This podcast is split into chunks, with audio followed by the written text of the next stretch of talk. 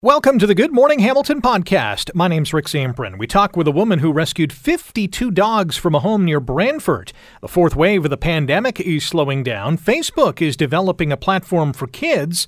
Restaurants and small businesses left out of Ontario's expanded capacity limits. Another bad home reno story. And the author of Year of the Rocket joins us to talk about the wildest year in the CFL. The Good Morning Hamilton podcast starts now. Wake up with the information you need to get the most out of your day. You're listening to Good Morning Hamilton with Rick Zamperin on 900 CHML. The uh, fourth wave of the COVID 19 pandemic appears to have leveled off across Canada. We're seeing numbers here in Ontario, um, monthly case count or daily case counts uh, under 600. Uh, you know, gone are the days, and thankfully so, of well over a thousand, well over two, well over three, well over four thousands um, happily those go- those days are gone. And hopefully, never again will we see that kind of caseload on a daily basis. Given the optimism we all have, um, Public Health Agency of Canada still warning that public health measures need to be maintained to keep COVID cases at bay, and that includes a directive from Chief Public Health Officer Dr. Theresa Tam. Despite the very real challenges being faced at the height of the current curve, current wave, the efforts we've made give us reason for optimism. But we must remain mindful of the need for continued caution in the months ahead. Dr. Ahmad Faraz Khalid is a health policy expert and joins us now on Good Morning Hamilton. Good morning, Dr. Khalid. How are you today? Good morning. Thanks for having me. Appreciate it. Yeah, thanks for coming on. I, I, guess we should. Are we allowed to be excited knowing that the fourth wave is on the decline, or should we be is a little pessimistic that you know some doom and gloom is still on the horizon? I think we all deserve a bit of excitement after so long of being under lockdown and strict measures. So I think this news tells us that the vaccine has been highly protective, even in the face of Delta variant. Uh, I mean, I always said this before, Rick. Like, I think that we can't uh, imagine a life without COVID. So COVID will always be around. It's just that there'll be times when it'll be rough and we have to go into stricter measures. And there'll be times like today where we can celebrate that Delta variant has not taken a toll on our health system as we we expect earlier in the summer, and that you know in the foreseeable future we could see looser restrictions as we move forward. It wasn't too long ago, maybe a, couple months or, or, a few weeks, that we were told that the fourth wave could be the worst and that the worst of it would hit in mid October. So, what has changed? Well, what has changed is that the number of people who are getting vaccinated in Canada is higher. Uh, the fact that Alberta has went into a stricter restriction earlier in the summer indicated to us that the list, uh, the, the measures have been working. So I think what we've done is that we put preventative measures early on. We knew that there might be a really bad outcome from the fourth wave, and we quickly acted in putting measures across the country, whether it's encouraging people to continue the interventions or in the case of Alberta, where we were worried about an increase in the spread of cases, there were stricter measures being put in place. And we have to remind the public that the percentage of population in Canada now are fully vaccinated is about 71%. So there is still room for improvement. We still want to see more people vaccinated across the country. But I think that high level of protection does provide us a bit of a leeway in terms of our strict measures in place.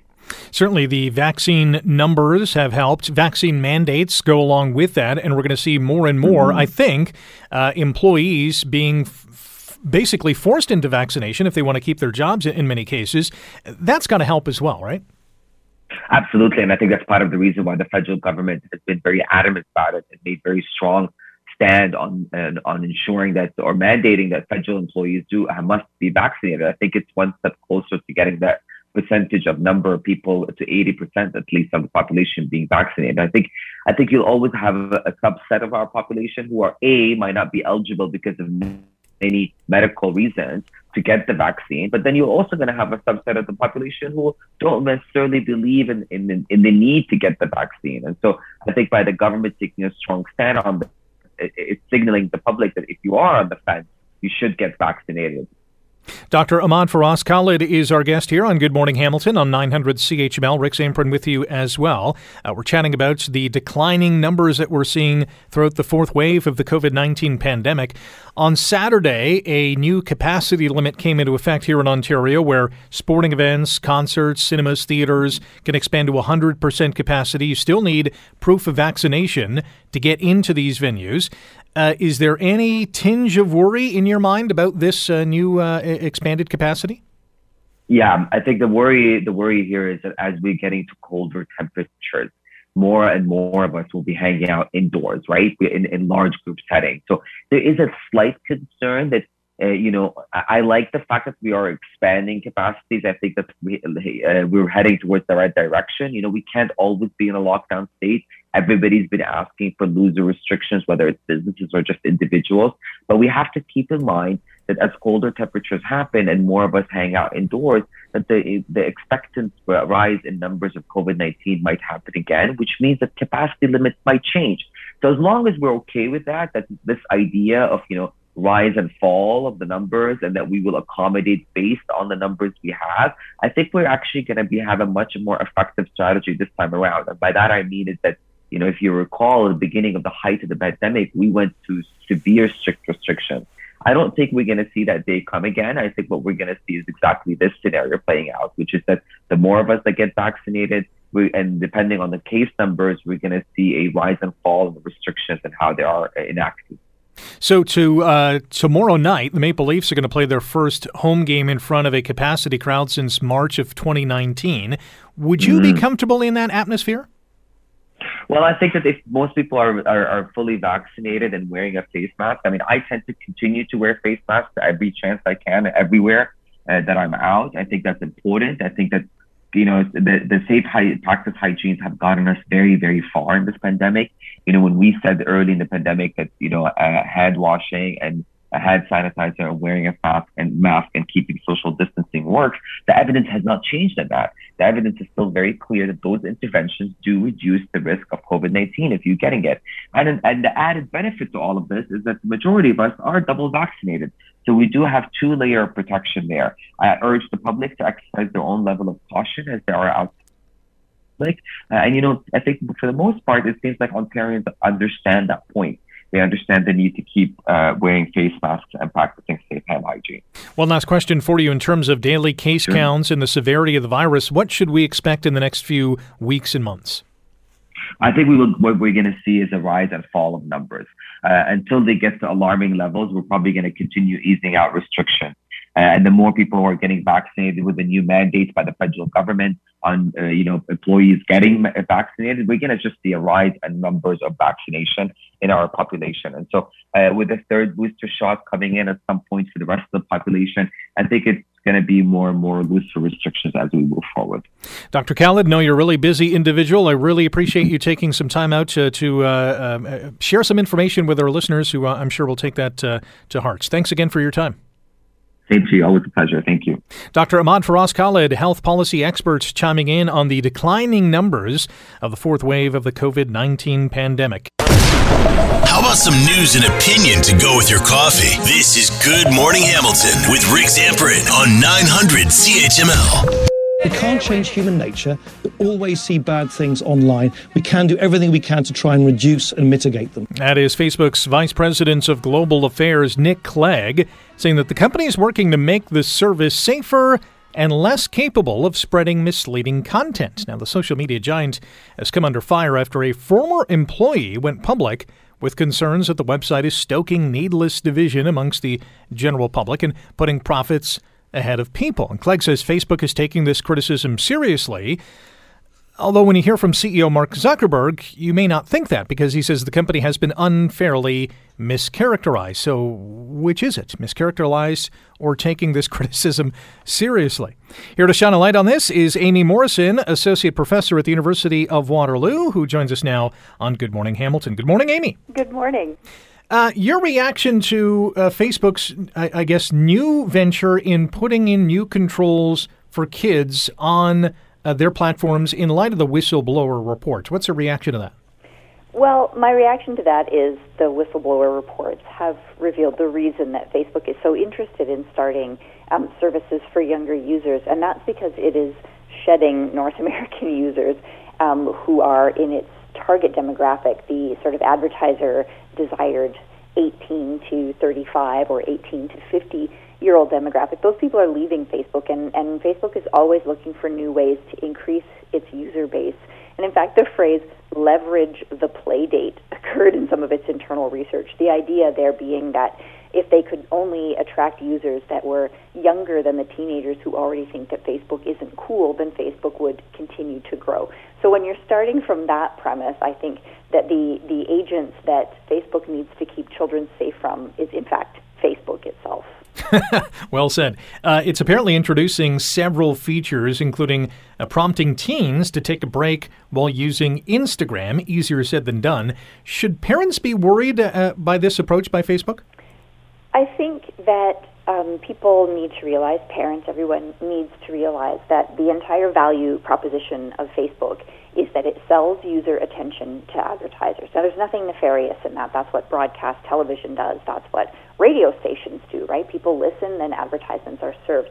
So, what Facebook innovates in is that it um, uses user generated content to draw users' attention. So, there's no quality control over the content. Um, and the algorithms in Facebook tend to prioritize um, you seeing content that other people have been very interested in. And what makes people most interested is being angry or being scared. And so that's the kind of content we tend to see more and more and more and more of. Um, and the reason that works is that fear and anger are primal emotions. They motivate us to action.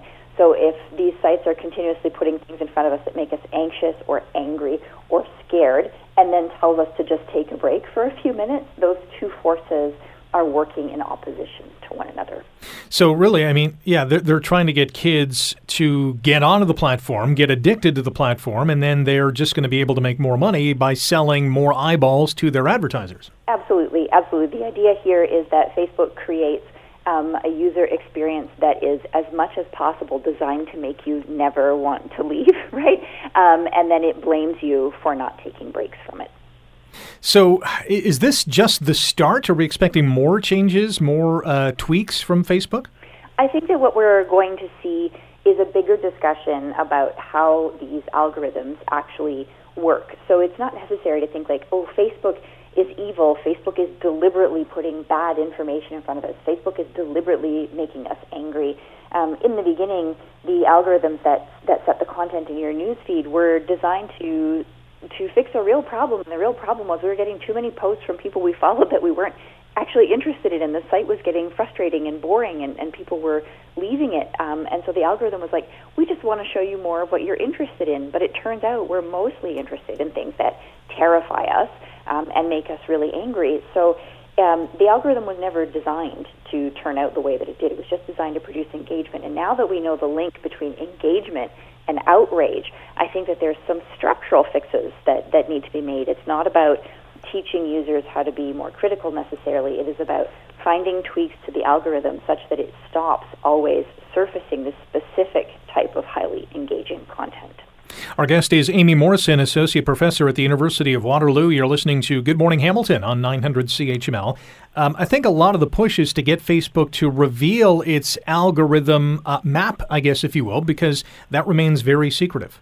It does. It does. And a lot of what the, the information that we have now about precisely um, what the outcomes are of how this algorithm works were, of course, produced by leaks, right? So Facebook has a very strong internal research team that has very good access to all of Facebook's internal information and data and programming and user information. But all of that, since Facebook is a private company, is hidden from policymakers and researchers.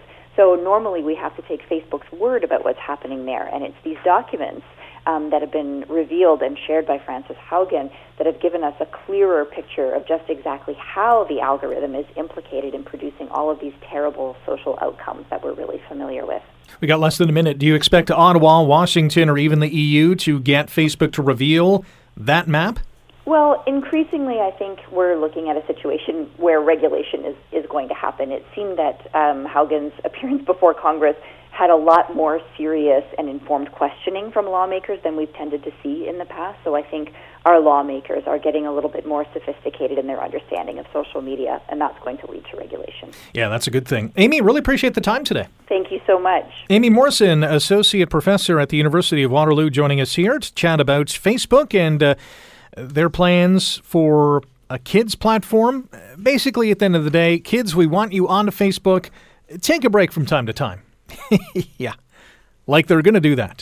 Serving up a healthy dose of news, traffic, and engaging opinion. This is Good Morning Hamilton with Rick Zamperin on 900 CHML. Saturday was a big day in the province of Ontario as uh, restrictions uh, due to COVID 19 continued to be relaxed.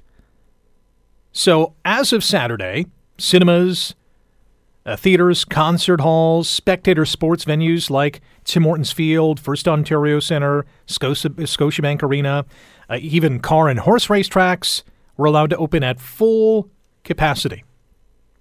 It started at 50%, went to 75%, and now they're at 100% capacity, which means everybody in the uncle can go to a Ticats game and uh, not be physically distanced, of course, if you're sitting side by side. So that has some, you know, celebrating, but others not so much because those capacity limits don't apply to places like gyms and restaurants. Here to chat about it is Julie Kwiecinski. She is the CFIB Director of Provincial Affairs for Ontario and joins us now on Good Morning Hamilton. Good morning, Julie. Hi, Julie. Do we have you? Hello. Hi. Good morning. How are you? I'm doing well, Rick. Sorry about that. We, I think there was a delay in getting me on, but I'm here and happy to be here on a Tuesday. Excellent. How frustrating is this? Uh, I have to tell you, over the weekend, members reached out to us. So this would be businesses like restaurants, gyms, event venues, martial arts studios, yoga studios, dance studios, any number of these businesses that didn't benefit from this announcement. So essentially, Rick, it comes down to a fairness thing, and that's why businesses get so upset, small businesses, with announcements like these. So, first of all, it was done under the cover of a late Friday afternoon before a long weekend. That has come to be traditionally known as a dump day at Queen's Park. So, no one is around to publicly explain their decision or answer questions because they likely know there will be a backlash from certain stakeholders. So, in this case, what you're seeing is, as you illustrated in your intro, a place like Scotiabank Arena, they're going to be allowed full capacity. That's 19,800 people without physical distancing rules. Meanwhile, gyms yoga and dance studios and bowling alleys will be limited to 50% capacity, and restaurants and meeting and event spaces will still have to follow physical distancing rules. How is that fair? You know what it reminds our members of, Rick, and I hate to say this? This is a sequel to last year's saga, where the Ontario government picked Walmart and Costco over small businesses last holiday season. They permitted them, the big box stores, to sell anything to everyone in store, while small retailers were limited to curbside pickup and delivery. How is this fair? How does it make sense? Uh, it doesn't make any sense. In fact, there's going to be 19,000 plus at Scotiabank Arena tomorrow night for the Leafs uh, yep. season opener. And uh, they're not going to be sitting quietly at a dinner table enjoying a meal. They're going to be screaming, booing. Uh, many will be told to wear masks, many will not be wearing their masks. It's a, it's a different uh, playing field. Absolutely. And how do you enforce that? How do you expect that to be enforced? Meanwhile, if you're in a gym or a bowling alley or a dance studio or a restaurant or a meeting or event venue, as the owner, you're afraid to be closed again. You don't want that to happen. So you're looking at your business basically looking at like a hawk to make sure everybody's following the rules. And it's a lot easier because you've got a lot less real estate than a giant sporting venue. Yeah, and uh, further to your Friday uh, dump um, uh, scenario, it is true, and it was the Friday in in advance of a long weekend as well, which is doubly worse. But uh, Julie, we'll have to leave it there. Hopefully, these capacity limits on restaurants and gyms and other similar places will be lifted soon because they should be by now. Appreciate the time today. They've got to level the playing field. Thanks, Rick. Very much so. Julie Kwiecinski, CFIB Director of Provincial Affairs for Ontario. This is Good Morning Hamilton with Rick Zamperin on 900 CHML. We're talking about dogs being rescued from a home near Brantford over the weekend. This is an incredible story. Nearly 50 dogs, there were some cats, even a turtle that were rescued from a home near Brantford on uh, October the 2nd. And these animals were found after a man living in this home was taken to the hospital and uh, later was pronounced dead in hospital. It's a sens- sensational story. Uh, Cassia Bryden is the founder of Sato Saved End of the Line Dog Rescue and Rehabilitation and was the person who rescued the dogs from this home and joins us now on Good Morning Hamilton. Cassia, good morning. Good morning. How are you? Not too bad. Um, tell us what happened here. Um, so I work for Hillside Kennels Animal Control, which is located in Innerkip, Ontario. Um, I do animal control for quite a few areas. Um, I'm their um, weekend part-time employee. Um, I received a, a call from the OPP uh, quite early in the morning hours um, for some animals that were in distress. Um, they explained that they were taking somebody to the hospital and that they needed somebody on scene. Um, obviously, I was not prepared for what I was about to walk into. Um, but when I got there, we realized that there was quite um, a need for help for these this family. Um, they'd been looking for help for a while, but just weren't able to secure the proper resources, and obviously the situation spiraled quite quickly out of control. Um, there was 52 dogs in the home and four cats and a turtle. How were they doing? Obviously, probably not very good. Uh, no, they weren't. So um, obviously, there was a number of, of animals in the home that were um, needing medical care immediately. Um, a lot of them had fleas and um, were chewing themselves for a number of years, so they're missing hair on half their bodies. Basically, anywhere their mouths can reach, they've got no hair. Um, there's a number of them that are quite fearful and timid. Some of them still haven't quite gotten around to coming towards us or letting us pet them. Um, a number of them have been attacked by other dogs over and over again for years, so they're just very nervous and standoffish. Um, but I am hopeful that um, over time that a lot of these dogs will be able to be rehabilitated. Um, we've broken them down into a number of rescues across Ontario so that they can all get one-on-one rehabilitation and, and care and, and love and bedding and everything that they need. So I'm picturing you entering this home, and I'm not sure what your expectations were, but I, I can probably guarantee you weren't expecting 52 dogs. No, so the homeowner, um, obviously, there was um, some mental health issues. Um, her husband passed away in the home um, from underlying issues with his health, um, not related to the dogs. Um, but it's very sad because they had been alone and a little bit um, distraught from their family, so they didn't have anybody really to help or talk to. And when I got there, um, the owner did ex- express how many were in the home and that she would help me get them out and was willing to surrender them. Um, but obviously, when you start catching them and you are going into these conditions, um, the dogs just kept coming out and coming out, and it was like, oh my goodness, like this is just crazy. How did all these dogs fit in this tiny little house? so, w- where did you put them all? I mean, did reinforcements have to be uh, called in? Like, how, how did you get all these dogs out? So the first night I took four out of the home um, and brought them back to my place of employment, um, the kennel at Hillside. And um, then I made a plan um, to go back and get some more dogs the night the next night. I got another 13 out that night. Me and my husband loaded them into a truck and a van and took them back. And then the following day, I had um, Pet Save from Sudbury come down with a trailer. Uh, we loaded 31 dogs in that trailer, and they went to Sudbury. Um, two of those dogs immediately went to my friend Heather, who um, she actually came down from Sudbury and helped me unload and, and load all these dogs um, she was right there. As soon as I got the dogs out of the house, she was at the bottom of those stairs helping me carry those dogs. So she was really helpful. Um, and then those 29 dogs went to Pet Save, who were then split up into two more groups. Um, some went to Montreal, another group went to North Bay. Um, so some of the worst dogs have gone to some of the more specialized rehabilitation rescues out toward Quebec.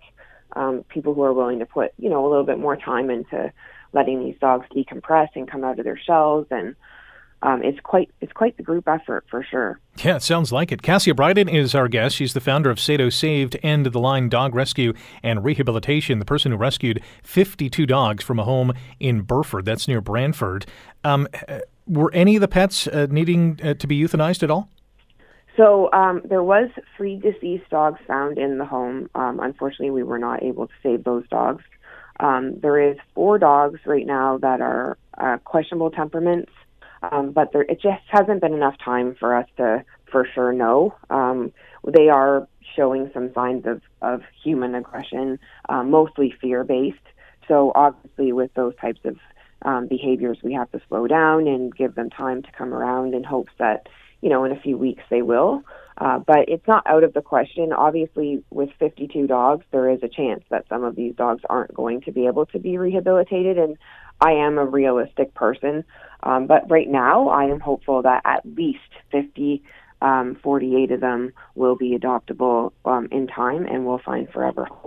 What does that rehab process look like, and how long uh, until you find out whether the dog is rehabilitative uh, or not?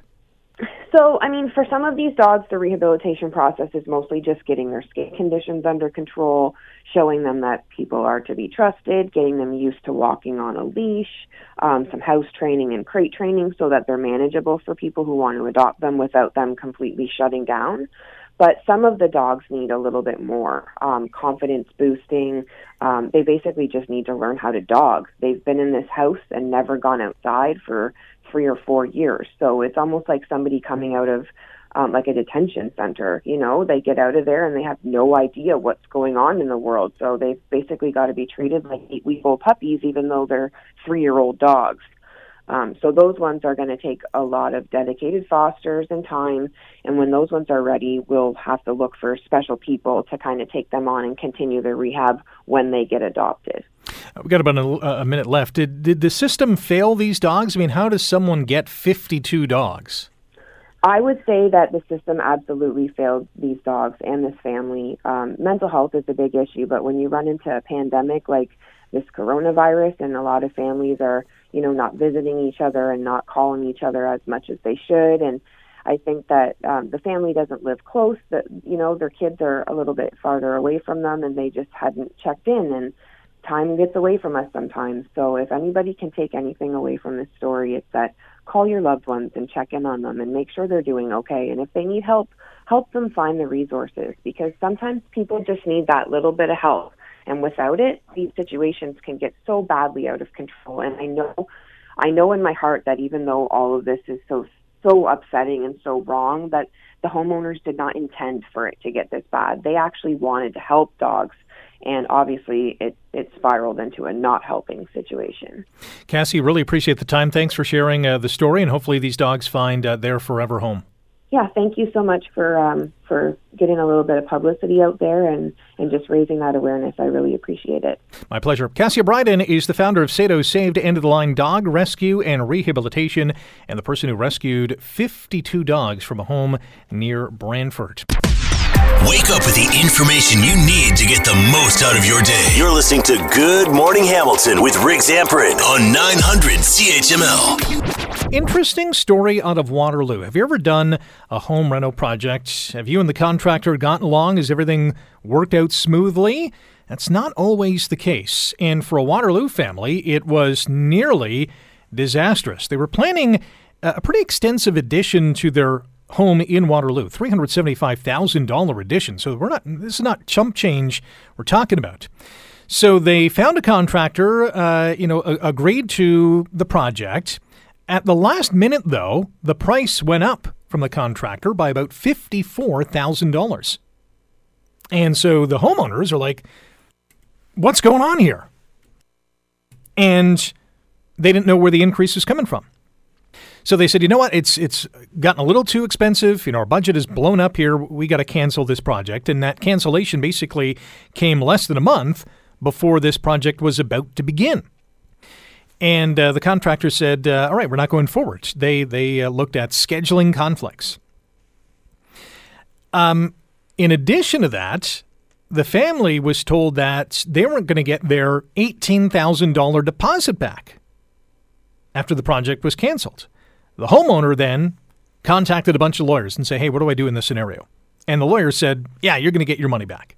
So this family managed to get every penny back of that $18,000 deposit. You'd have to think there's probably a family or two out there that has gone through this kind of scenario and has not gotten all their money back. Here to chat about Reno cancellations and bad Renos in general is Bob Asadoorian, a Triple R Inc., and the host of Just Ask Bob on Cable 14. Bobby, how are you? Very good, Rick. How are you today? Not too bad. Thanks for joining us on Good Morning Hamilton. Does do these kind of reno cancellations happen often? Not that often. I mean, usually, I mean, I must say that these homeowners are very, very lucky because the key, I think, is nearly, it was nearly disastrous.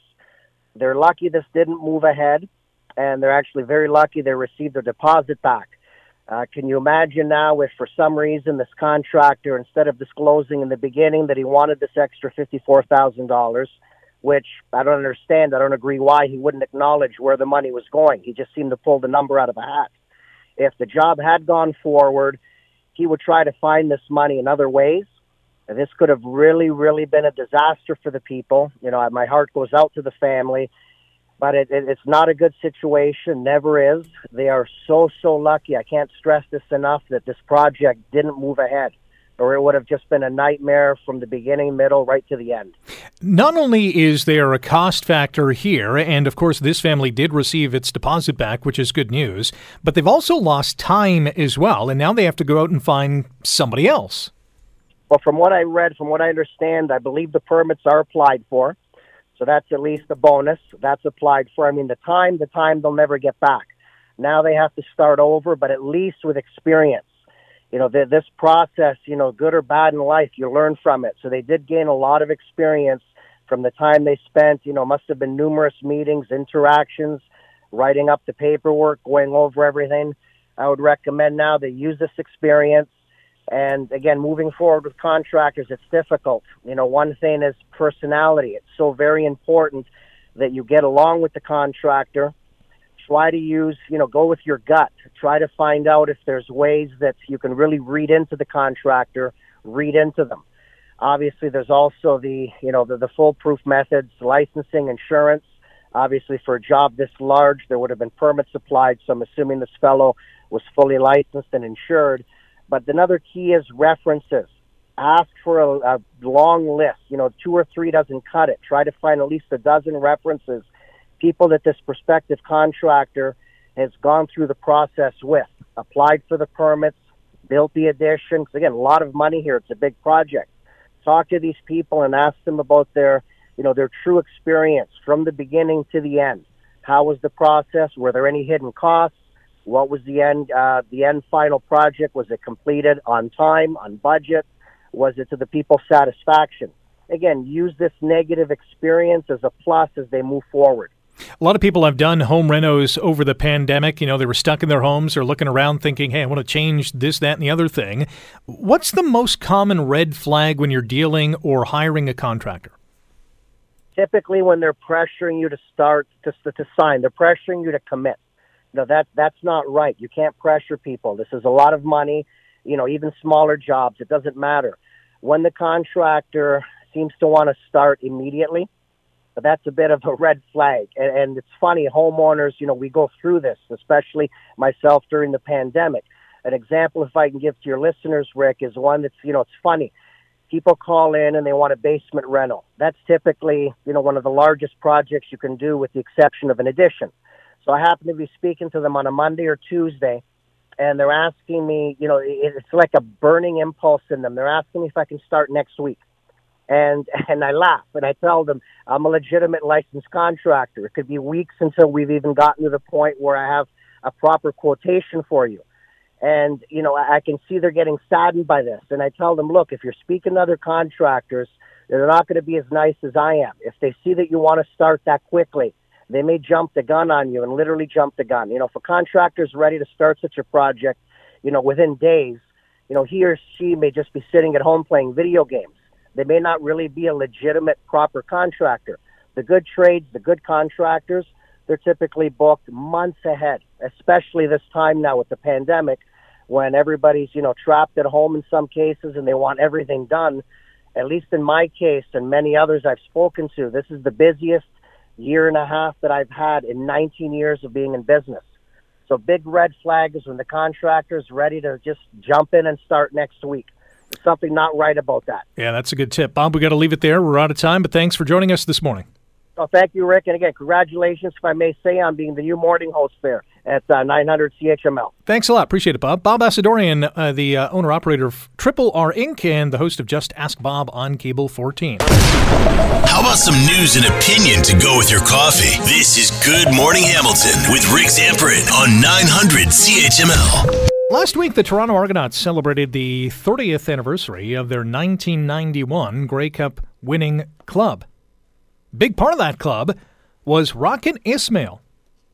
And he's the focus of a new book that is um, has CFL fans from coast to coast buzzing about it. It's called Year of the Rocket John Candy, Wayne Gretzky, a crooked tycoon, and the craziest season in football history. And we're chatting with the author of that book. He's a veteran journalist, a Canadian football historian, and his name is Paul Woods. Paul, good morning. Welcome to the show. Well, thank you, Rick. Nice to be here. How in the world did Rocket Ismail end up in the CFL? Yeah, it's it's a crazy story, and it's still hard to believe even 30 years later.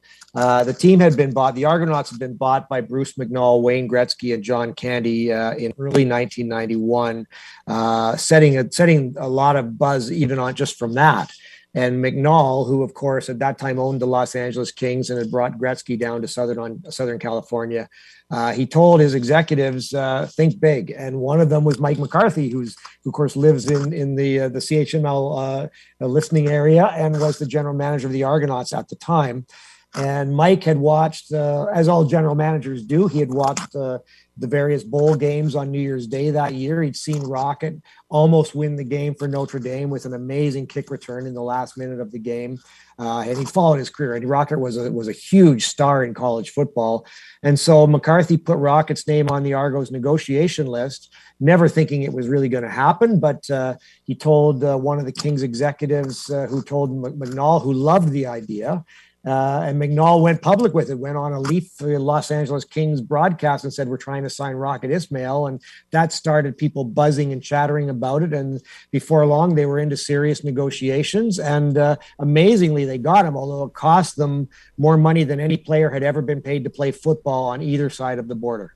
And really, that at the end of the day got the job done because that sort of thing today mathematically it just would not work. The NFL is such a behemoth now compared to even 30 years ago that a CFL team would not be able to compete with an NFL club in terms of a contract of that nature. Uh, at the end of the day, Bruce McNall got the job done with his pocketbook.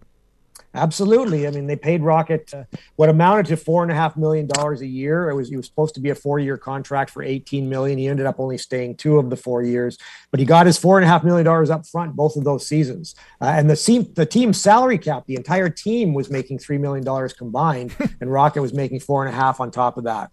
How did the other CFL owners react to Ismail's landing in Toronto? Uh, you know, it was a combination, uh, Rick. They were uh, many of them were incredibly excited by the buzz that it brought to Canadian football. And you know, you've got to remember the day that Rockets signed, it was the day of the NFL draft. They completely stole the thunder of the NFL draft. He was supposed to be the first pick in the draft. And instead, ESPN opened its coverage by announcing that our biggest star has flown north. Uh, and then the next day, front page news in the New York Times and USA Today. Uh, so they loved the fact that there was all this publicity flowing to the Canadian Football League, but some of them were worried about what the impacts would be on the salary structure of the league. I believe Dallas had the first pick, and they took Russell Maryland first overall, who, who turned out to be an incredible player. But Rocket was probably going to go first overall to Dallas, I would think. Yeah, they had written initially the pick had been owned by the New England Patriots. We think of the Patriots as this powerhouse, but in 1990 they were the worst team in the NFL and they owned the number one pick. Rocket actually sat down for some interviews with the Patriots when they owned that pick. In one of those uh, meetings, uh, an executive from the Patriots made a remark that, that Rocket construed as racist, and he and that really heated up discussions with the Argonauts. So the Patriots eventually traded the pick to the Cowboys, and yes, they they they they talked to Rockets agents, and uh, at one point, uh, Jerry Jones was called by Rockets people and said, "Okay, can you match what the Argos are going to pay?" And Jerry Jones said no. And that so then they picked picked um, Russell Maryland from there. Wow, we're chatting with Paul Woods, Canadian football historian and author of the new book "Year of the Rocket." John Candy, Wayne Gretzky, a crooked tycoon, and the craziest season in football history. Um, we talked about Bruce McNall, uh, John Candy, and Wayne Gretzky. I mean, two of the most popular people on the planet at that point in time, and all three of them owning the Argos. What a time! Yeah, it, it, there's no question. I mean, you know, having those two guys in particular. I mean, McNall was sort of this, this, this. At the time, everybody thought he was a, a guy with a Midas touch. He brought hockey to, he brought Gretzky to Southern California and turned the Southern U.S. on to hockey for the first time. Uh, but having Candy, the, one of the biggest movie stars on the planet, as you say, and Gretzky, the greatest hockey player of all time. Those two guys, I say, are probably maybe the two most famous Canadians of all time. And to have them both as part of the ownership, what a what a triumvirate! Uh, and then, of course, they added Rocket, and of course, they had a really good team. They already had Matt Dunnigan and Pinball Clemons and Darrell K. Smith and loads of stars on the defense. They were close to the Grey Cup the year before, even without the Rocket and without Gretzky, McNall, and Candy. Got a minute left. What do you think is the Rockets' legacy? Oh, that's a great question, Rick. I mean, you know, it's it's it's it's a, it's an interesting story, and anybody that reads the book will see that as as good as he was on the field, and he's going to go down in history, I guess, primarily because he scored that amazing kickoff return touchdown in the Grey Cup that basically won the game for the Argonauts. They were already up by one point, but that put them up by eight in the fourth quarter, and they never got uh, challenged after that. And of course, there was the beer can that came out of the stands, the frozen beer can that almost hit him. Uh, so on the field, his legacy was as a superb player, but off the field, he was not cut out for the job they needed him to, to perform, which was to be the Wayne Gretzky of the Argonauts, to be the guy at the front man, the guy in front of all the cameras, all all the time. He was a shy young man, did not want to do that stuff. And so sadly, after the magical year of 91, things went, went all wrong in 92. And by the end of 92, they were desperate to get away from Rocket and Rocket was desperate to get away from them. It's a great story, and if you're a CFL fan, especially an Argos fan, you want to pick this up. Year of the Rocket. Uh, Paul, thanks for the time today. Good luck with the book. Well, thank you so much for having me, Rick. It was a, it was a pleasure to venture into the Tiger Ticats uh, lair today, especially today after yesterday's yes, game. Yes, I know it hurts. It still hurts. Paul, thanks for the time. Thank you, Rick. Bye bye. Paul Woods, Canadian football historian, veteran journalist, and author of Year of the Rocket. Sounds like a great read. Can't wait to flip through those pages and uh, get back into that time machine. What a year that was, 1991. Serving up a healthy dose of news, traffic, and engaging opinion. This is Good Morning Hamilton with Rick Zamperin on 900 CHML. The Good Morning Hamilton podcast is available on Apple Podcast, Google Podcast, and wherever you get your favorite podcast. I'm Rick Zamperin. Thanks again for listening, and don't forget to subscribe to the podcast. It's free, so you never miss an episode, and make sure you rate and review.